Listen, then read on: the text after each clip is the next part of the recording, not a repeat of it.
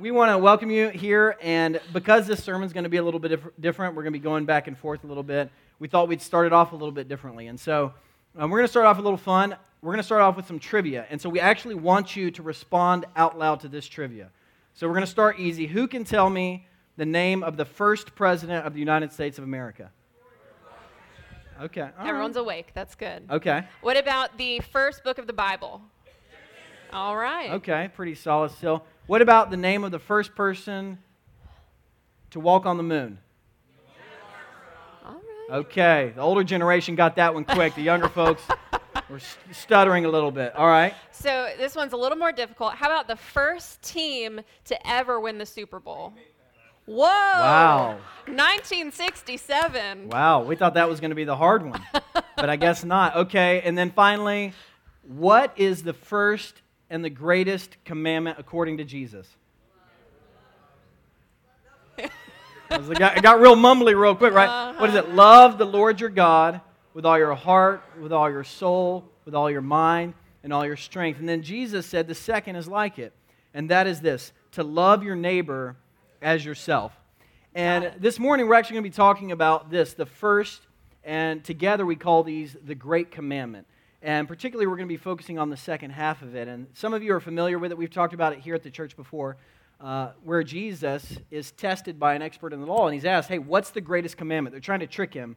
And he reveals that the greatest commandments are these two combined together. And I don't know if you know this, but he was actually quoting the Old Testament law there. He was quoting Leviticus 19, where he said, Love your neighbor as yourself, and Deuteronomy chapter 6, verse 5. And this is where Moses is sharing, he's, he's just shared the Ten Commandments on behalf of God to the Israelite people. And now he's giving them commands to generations of Israelites of how they're called to live. And he says this Love the Lord your God with all your heart, and with all your soul, and with all your strength. These commandments I give you today are to be on your hearts. Impress them on your children. Talk about them when you sit at home and when you walk along the road, when you lie down and when you get up. And in this series that we've been in since January kicked off, First Things First, we've been talking about things that God wants us to put first in our lives priorities, habits, practices.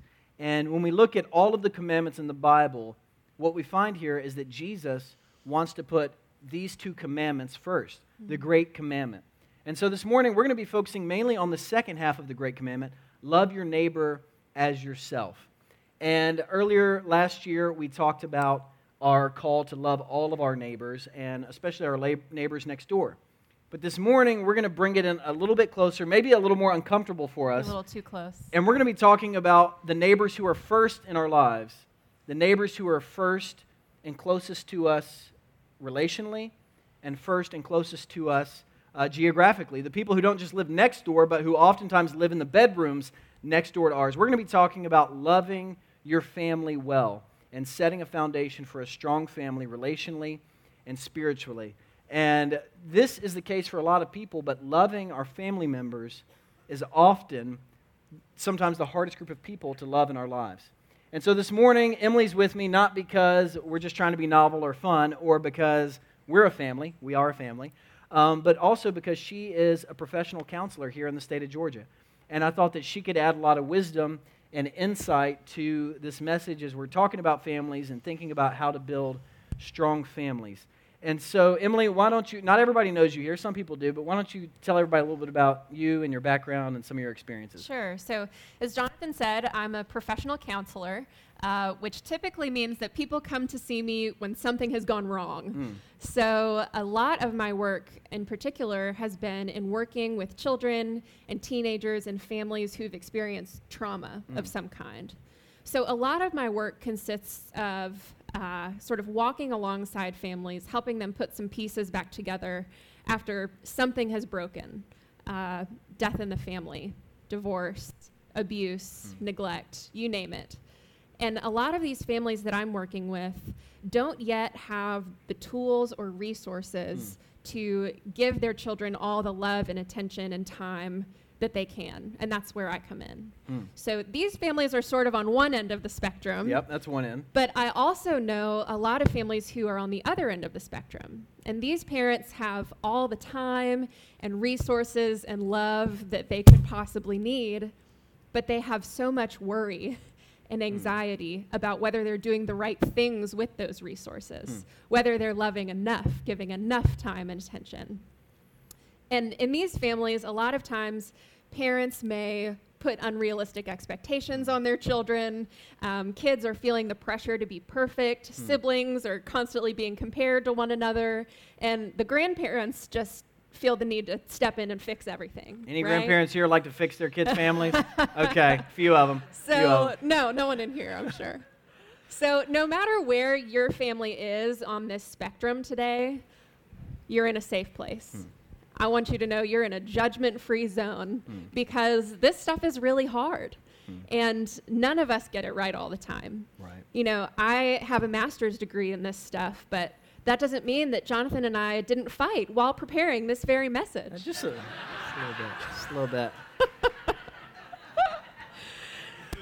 And so I do know some things about how to live sort of in this healthy zone in the middle, not on either extreme end of that spectrum, but what counts when it comes to kind of living in a healthy and strong space as a family. Hmm. And study after study has shown the same things that if you hit these sort of basic things that we're going to talk about today consistently, that is what counts. Mm. It's not about being the perfect family or striving for perfection or expecting perfection from others, but it's about leaning into loving your family and being present with the knowledge that we're all imperfect and that we're all going to mess it up sometimes. Yeah. Told y'all she'd have some stuff to add to the message. A lot more wise than I am. So this morning, whether you're a parents in a family, whether you're the child or you're a student or a grandparent or you don't have any kids, we want to let you know that this message is for you because when we're looking at how to build strong families spiritually and relationally, every single person here has a role to play. And so, Emily, I'm going to fix your microphone real quick. He's There we- professional. There we go. And um, you work with a lot of families.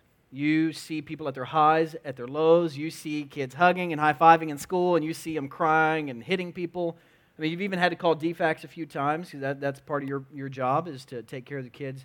So when you're looking at the whole spectrum of families on both ends, what would you say is one of the first keys to building a strong family? Hmm. So, as I mentioned, I see a lot of kids who have gone through some really difficult things. And a lot of times, when kids have experienced something really hard, even something traumatic, uh, that comes with some really big feelings. And kids often don't have the skills yet to organize or make sense of those feelings. And so it may present as a behavior problem. And other kids just have a behavior problem. Yeah. Um, so when I'm getting to know a family and I see, you know, there's no trauma history, there's no sort of mental health diagnosis, but they're still, you know, not knowing how to handle their anger appropriately or hurting other people, I have to sort of wonder what sort of environment the child is in. Hmm. And, you know, for better or worse, kids are like sponges. Hmm. I mean, if you have Yeah. kids, you know this. Um, they are primed to pick up on our behaviors and our moods. You know, just a couple weeks ago, I was playing with this little toy barn with one of my nephews, and I was asking, you know, what sound does the cow make? What sound does the horse make? Mhm. And then when we got to the pig, instead of saying oink like a responsible adult, I made that horrible noise. Yep. She taught him something new new. She taught him something new. And he proceeded to make that noise every 10 seconds for the Yeah. rest of the afternoon. He I am still apologizing to my brother and sister in law. Yeah.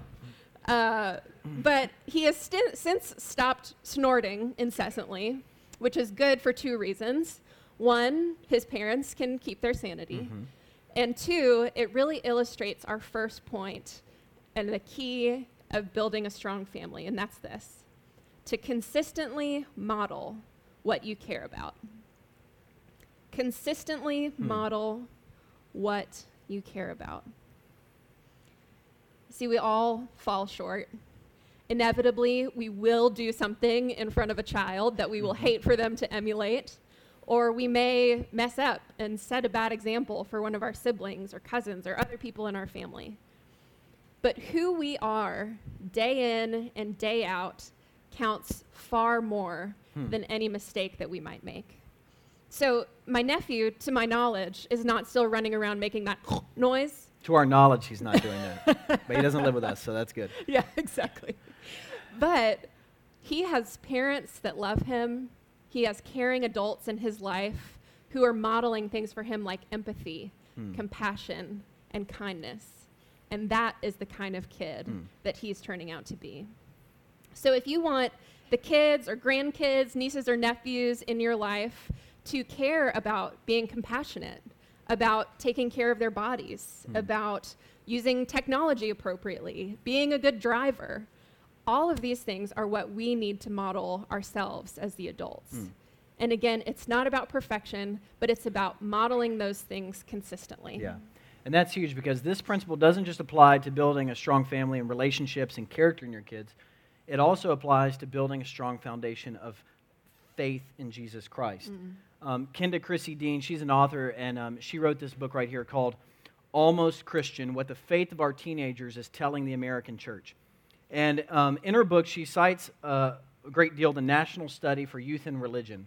And this was a study that tracked families over a decade kids, students, and their parents as they grew up in the church and then left home and went on to college and to live on their own.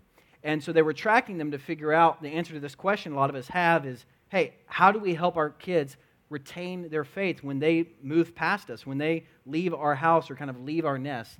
And here's what they found they concluded parents matter most when it comes to shaping the religious lives of their children.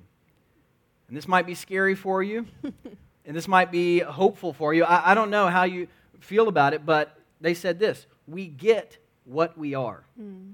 And so if, if you're active in the church and you're modeling a life of faith and a life of love, and you're serving other people on a regular basis, there's a high likelihood that your child is going to actually do the same and continue to do that later in life. But if, if your faith isn't a priority, it's just kind of something on the radar and you don't think about it much, you don't talk about it, you don't model it, well, it's likely your kid is going to reflect that as well. And they also concluded with this the best way for youth to become more serious about religious faith is for their parents to become more serious about theirs. And reading this study, it reminded me of Paul's words in 1 Corinthians chapter 1 verse 11. He says this, "Follow my example as I follow the example of Christ." Follow my example as I follow the example of Christ. Now, those are kind of scary words, right? but that's great wisdom for families. Because the reality is, it's not as much about what you teach your kids or what you make them do or make them read. It's more about the life that you're modeling for them on a regular basis, day in and day out. And I'm a reflection of this. My parents, who are here today, Beth and Jim, they're down front. Um, growing up, I remember my dad, he would pray in our dining room in the mornings. And now I was a little kid, he would wake us up. I would be eating breakfast, my toaster strudel or my honey bun. I love honey buns. Anybody? I love honey buns. Um, I'd be eating those, and he would be in there praying. And you know what's interesting is we didn't really talk growing up about what he was praying about or his list, and he wasn't explaining it all. But I saw him modeling that, and it had a huge impact on me. And my mom, when I was growing up, more of adolescent, middle school, high school, she took Disciple Bible Study, which is a year long, in depth Bible study that has a workbook. And I remember seeing her sit at the kitchen table, taking notes, reading, and studying, and that had an impact on me. But this principle about modeling what you care about and modeling faith, it's not just for parents and children, it also affects all the relationships we have in our family. Because these days, and this is kind of a newer trend, a lot of kids in our church don't attend with their parents. Actually, it's other people bringing them, grandparents, or it's friends of the family. Some of our students, they, they drive themselves. Their families aren't part of Harvest Point Church. And a number of you, you're the only person in your family who attends church. And so this is important to remember that the best way for you to share your faith with your family members and other people you love is to consistently model love for Jesus and love for other people. And now, just so you know, this doesn't mean that automatically, if you do these things, your kids are going to share faith in Jesus Christ. That's not the case. We see examples in our own lives and in the Bible where that doesn't happen. But it does mean this that you're doing everything you can to help model faith for them. You're being faithful and you're consistently modeling it so that hopefully one day they'll receive that faith themselves.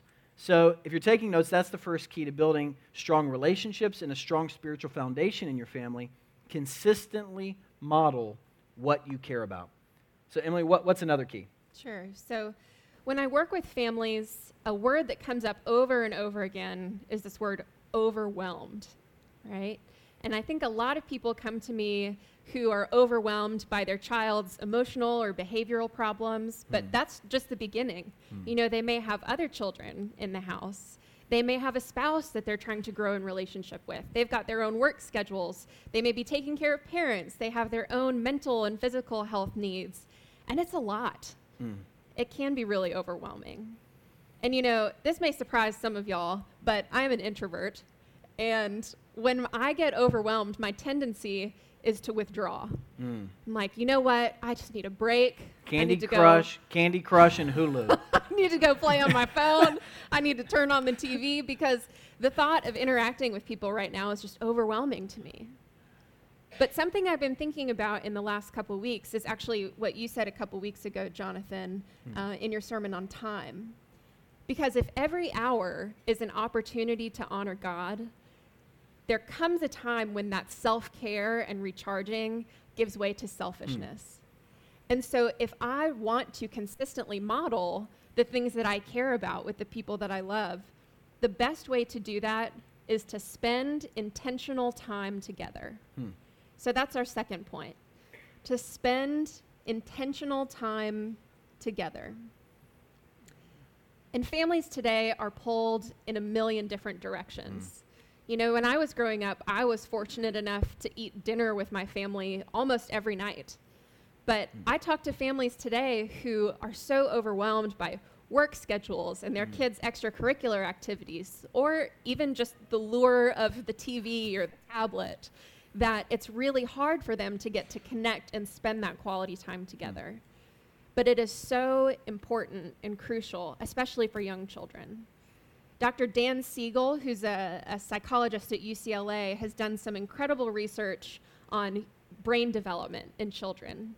And he notes that the prefrontal cortex, which is this sort of region right here, which is the part of the brain that organizes our communication, our decision making skills, and even our moral judgments, hmm.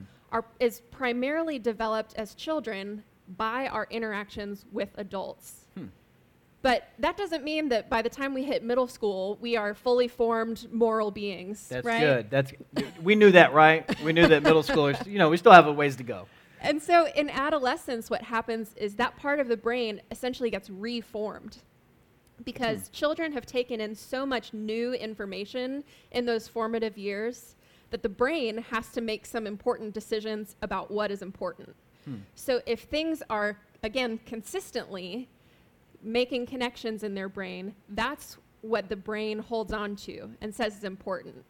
And it's those things in adolescence that help form our identity. Hmm. And you know, the frontal lobe of the brain is not fully developed until we're about 25. Hmm. So until that point, biologically, we need sort of the scaffolding of other mature adult brains around us to help us figure out who we are, our moral decisions, and to help us determine what kind of adults we're going to be. Hmm. So, you know, we tend to live life at this breakneck pace, right? And it's so tempting to bring that into our relationships as mm. well. Yeah. So, you know, you come home, you try to spend a little time with your family, check, okay, I've done that, on to mm-hmm. the next thing. But if we can risk being fully present with our families without the distractions of checking our phone all the time or thinking about our to do list, that is when the fruits of the Spirit, the things that we want to model consistently, can really be on full display. Hmm. And when we focus on the experience of another person, when we have empathy for them, that is when we can truly love our neighbors as ourselves. Hmm. And practically in families, this means actively trying to understand the experiences, hmm. the attitudes, and perspectives of other people in our families, whether they look like ours or not. Hmm. And so, even when you make mistakes, if you can own those mistakes and apologize, you can model what humility and reconciliation look like. Hmm. And so, no matter how old we are, no matter what your family relationships look like, I think we can all understand and recognize that feeling of being known and understood and mm. loved. Yeah, that's a good feeling. Um, a few weeks ago, I'm not sure if it was two or three now, I talked about how spending intentional time with Jesus, even if we start small, doing that consistently, it adds up to big spiritual change over time. And the thing is, this is the same with our families. When we're investing in our relationships, when we're intentionally spending time together, over time, that creates lasting change in our relationships. Mm. And the first thing, like you said, is it allows us to consistently model what we care about. But the second thing is when we're spending time together, it helps open up space for conversations conversations about life and what's going on, conversations about the big issues in the world and beliefs and worldviews and things like that. And spending intentional time together as a family and with different family members is going to look different at every single stage of life. I don't know if anybody here can finish this one. Let's see if you can do this one. Now I lay me down to sleep. All right. Raise your hand if you learned that prayer growing up. Okay, a lot, a lot of y'all had, had parents who were intentional about passing on how to pray, even as a child. And when your children are young, um, or even your grandchildren, if they're staying with you, this is a great way to spend time together and, and to model a life of faith. It's to teach them about how to pray what prayer is, to tuck them in at night. Um, one of my favorite Bibles, and it, it's a paraphrase of different stories, is the Jesus Storybook Bible. And this is great for kids of all ages. And I even, sometimes when I'm preparing for sermons, I'll read the story in here to get it from a different perspective. This is a great resource. And so, spending time with children, reading the Bible, having those conversations is huge. But if you have a ninth grader and you go home tonight and say, hey, Pastor Jonathan said I need to tuck you in, I need to teach you some prayers, and we need to read the Jesus Storybook Bible together. Don't do that. I don't think they're going to respond super well, right? They're going to be like, please get out of my space. You didn't ask permission to get in my room, right? It's different. It's a different stage of life. And so you have to meet them where they are. And the thing with um, older students and people in adolescence is they probably already know what you think and what you believe if they've been living with you for a while. And so the important thing is to try to meet them where they are and to spend intentional time with them, maybe in ways that, that they want to. And so, you know what? A lot of a lot of students these days they're spending a lot of time on, say, YouTube, and so they're watching all these YouTube channels. Well, rather than lecturing them about spending so much time, what if you ask them, "Hey, what are you watching? You know, hey, why do you find that so interesting? What, what, what's intriguing to you about that?" And to begin to learn and open up conversations from there, or Maybe they play Minecraft. Does anybody know what Minecraft is? Okay, so like that's a game, I don't get it. But if your kid loves Minecraft or another video game, why don't you sit down and say, hey, would you be willing to teach me like how to just get past the first level so I can see what's going on? You're meeting them on their territory. And what you're doing and what you want to do is to not talk to them, but instead to talk with them, to meet them where they are, find out what they're thinking, what they're feeling, what they're believing at this point in their mm-hmm. life, and then move forward in conversations from there. And when faith comes up, it's a great bridge, and it doesn't feel like you're forcing the conversation on them, which we know they don't really like that typically. And so that's if you have an older kid, but a lot of us here, maybe you have a niece or a nephew or a grandkid, like we talked about last week. Another great way to spend intentional time together is by serving. Serving is something that um, millennials and younger love to do, and it's a great way to engage people and like we talked about last week, when we're serving, we grow in our faith, and it helps bless and serve other people and help them grow in their faith as well. So that's another great option. And when you look at Jesus' entire life and how he spent time with his disciples, you see him modeling this principle with them of spending intentional time together and meeting each of them where they were. When we open up the New Testament and we read in the Gospels, we don't find Jesus giving them this manifesto and saying, hey, here's 17 keys to a better life, And once you learn all of these, then you're good to go and you can come and follow me. Jesus doesn't give them a program, He doesn't give them a notebook and a workbook and say, hey, do this curriculum and then you're good to go. What does He do? He says, come and follow me. He gives them an invitation come, let's do life together. And so they eat together, they travel together, they laugh together, they cry together. And it's during these moments and during their shared life together that space opens up for conversations and that the disciples had their lives radically transformed as they encountered the love of Jesus and their faith grew, their hope grew, their love grew. And that's what we want for your family as well. And one of the key ways to make that happen is by spending intentional time together and looking for those opportunities and those openings to grow in faith. And I know it's easy to sit up here and to say, hey, parents, consistently model what you care about, spend intentional time together. It's easy to say those things, but we know that it's very hard yeah. to live those things out on a day to day basis because, as you said earlier, people are stretched thin. People, a lot of us are living, like we talked about a few weeks ago, with very little margin in our lives. And if that's you this morning and you feel like you're, you're pressed to the edge relationally, spiritually, financially, with your resources, we want to let you know as a family this morning that that's okay. Mm. That's an okay place to be. Because here is the good news of the gospel. Well, the bad news is, and maybe it's bad news, I don't know, you can't do it on your own. And so if you keep trying to do it on your own, you're never going to get very far. But the good news is that since we can't do it on our own, we have a Savior, Jesus Christ, who has given himself to us. And we can only be the people he's called us to be as we receive his love, his power, and his presence in our lives. And as we receive that in our lives, Jesus calls us to connect with other people. Mm-hmm. He doesn't call us to do life but as a little single family individual unit. A lot of times we see our families that way, but Jesus actually wants us to connect with others in community. And that's the third key to building a strong family, not just relationally, but also spiritually, connecting with others in community because God wants us to be a part of something that's bigger than ourselves. And Jesus, in Matthew chapter 12, he kind of talks about this and he says some radical things, some things that shock the people of his day and can kind of be shocking for us today. Here's what he says. Well, here's what Matthew writes about Jesus. While Jesus was still talking to the crowd, his mother and brothers stood outside wanting to speak to him. Someone told him, Jesus, your mother and brothers are standing outside wanting to speak to you. And Jesus replied to him, Who is my mother and who are my brothers? Pointing to his disciples, he said, Here are my mother and my brothers. For whoever does the will of my Father in heaven is my brother and sister and mother. And for a culture in which family was the foundation of everything. Here, Jesus redefines family and he extends the idea of family. He says, actually, family is greater than blood and biology. Your family members are also people who do the will of my Father in heaven. And Paul, he picks up on this language as well.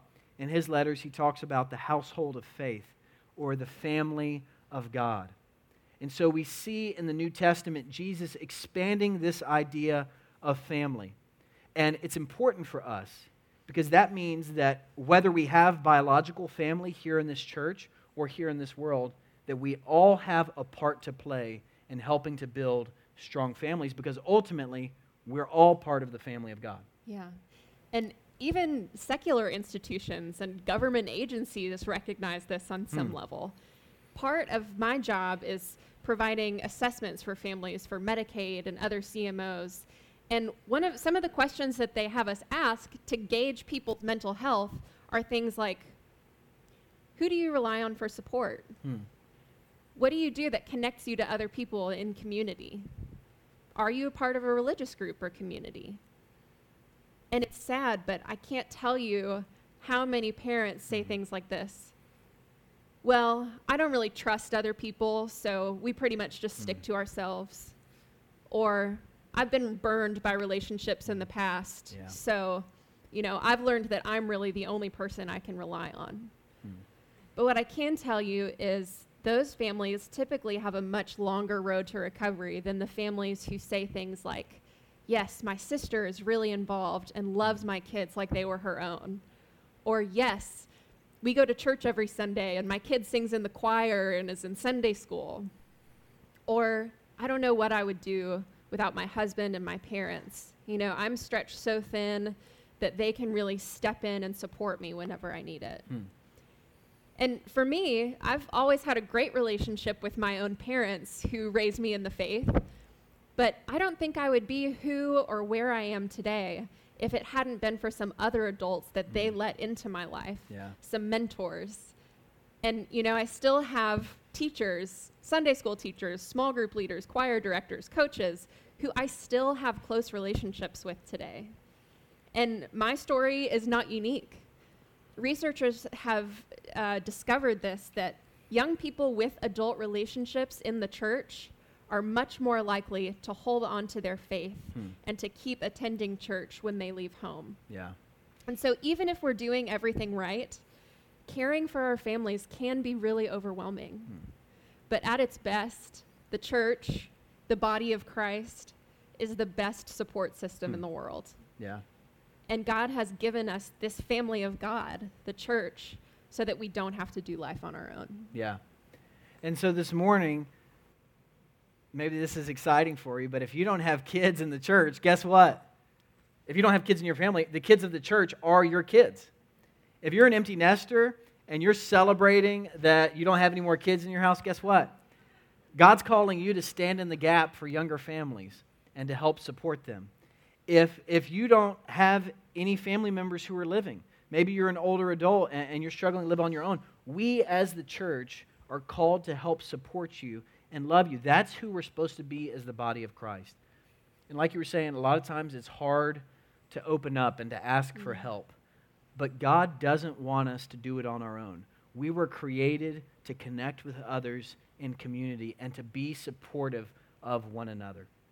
And so this morning, we hope those three keys are, helpful for you in building your family relationships and in building the, the foundation of faith in your family as well.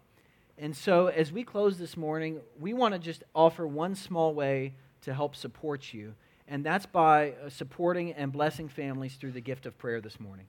And so, as we close our time together, what we're going to do is we're going to lead you in some guided prayer. And so, we're going to pray for different families and different types of families. And what we want to invite you to do is if you identify with the type of family or the situation that we name in our prayer, we want to invite you to simply just, just raise your hand. Um, if you're willing to do that and to risk that, just raise your hand so that we can recognize you and have you in our hearts and our minds. And other people who are here, if you want to keep your eyes open during the prayer so that you can be praying specifically for other families in our midst, we invite you to do that as well because we are the family of God. And we're called to lift each other up in practical ways, in ways like prayer, and beyond. And so this morning, as we seek to build strong families and to put God first, let's go before God in prayer and ask Him to help us do that. God, we thank you for the gift of family. We thank you for our sons, our daughters, our grandparents, our aunts and uncles, and our nieces. And God, we also thank you that you have extended the boundaries God, we thank you that everybody in this place is our family member, is part of the family of God. So, God, we ask that you would remove uh, guilt and shame that a lot of us have been carrying from the ways we've raised our family. And, God, instead, that you would fill us with a spirit of love and a spirit of encouragement this morning. And so, God, before you this morning, we want to pray for some specific groups in our church. So, God, this morning, we want to pray for single parents. If that's you, feel free to raise your hand.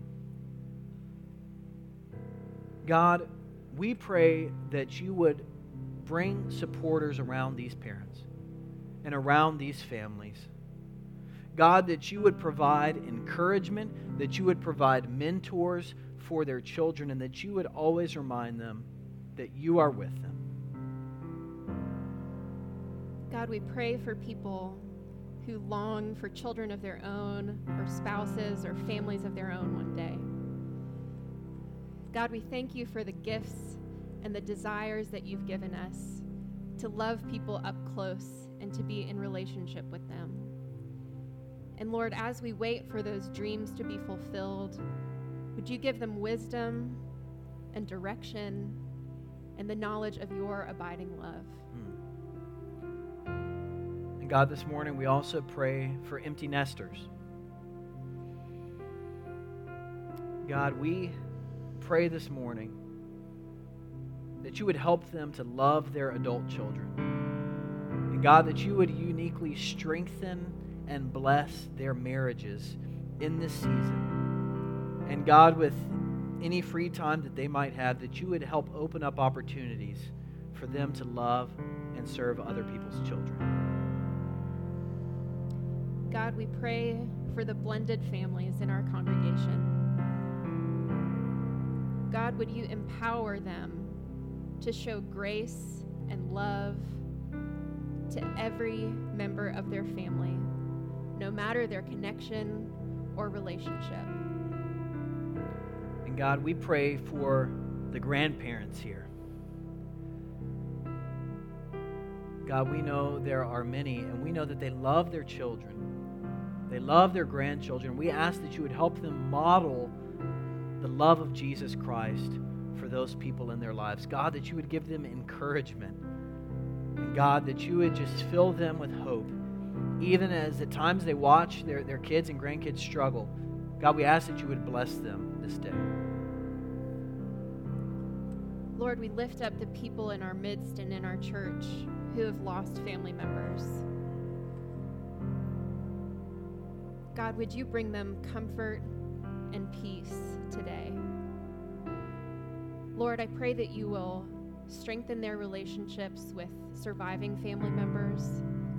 And God, that you would provide them with encouragement and peace and joy from members of the family of God. And God, we also pray this morning for people who desire to encourage and support other families. God, we know that's the heart of many people in this church, and we pray that you would open up opportunities for them to have mentoring relationships with the next generation. God, opportunities for them to share your love and to share your grace. God, we lift up all the people in our church who long for their family members to come to know you as their Lord and Savior. God, I pray that you will open up opportunities for us to share your love with our family members who don't yet know you. God, would you open up opportunities for us through our words and our actions to share your love so that they might know the peace and the joy that we've found in you.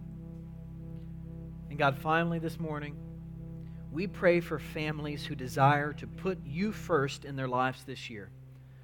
If that's you, I want to invite you to raise your hand. God, we know that the heart of so many families here is for you to be first, is for their family to be a reflection of the family of God, for their family to be a place of love, of grace, and of truth. And so, God, as these families seek to follow you and to love you and to live like you, God, we pray that you would honor their seeking, that you would meet them where they are, God, and that you would transform their families in 2018. God, we are so grateful for your love and for your Son, Jesus Christ, God, and for the family of God called Harvest Point. God, we believe that in this new year, you want to do something new in the relationships among us, God. You want us to help, you want to help us go deeper, to become more intimate with one another, and God, to be real and to support one another and to celebrate the great times and to be with one another in the difficult times. All the while, bonded and connected by your Son, Jesus Christ. So, God, we thank you, we praise you, and this morning we continue to worship you together. In Jesus' name we pray. Amen.